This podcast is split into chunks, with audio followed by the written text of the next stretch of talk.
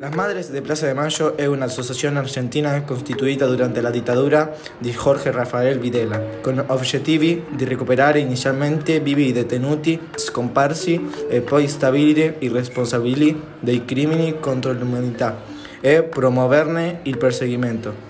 Nasce questo movimento, le donne si incontrarono per la prima volta in Plaza de Mayo il 30 aprile 1977 nella speranza di attire l'attenzione di Jorge Rafael Videla.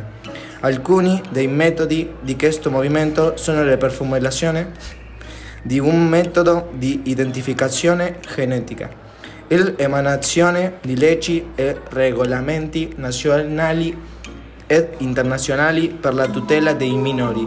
molteplici progressi negli approcci psicoterapeutici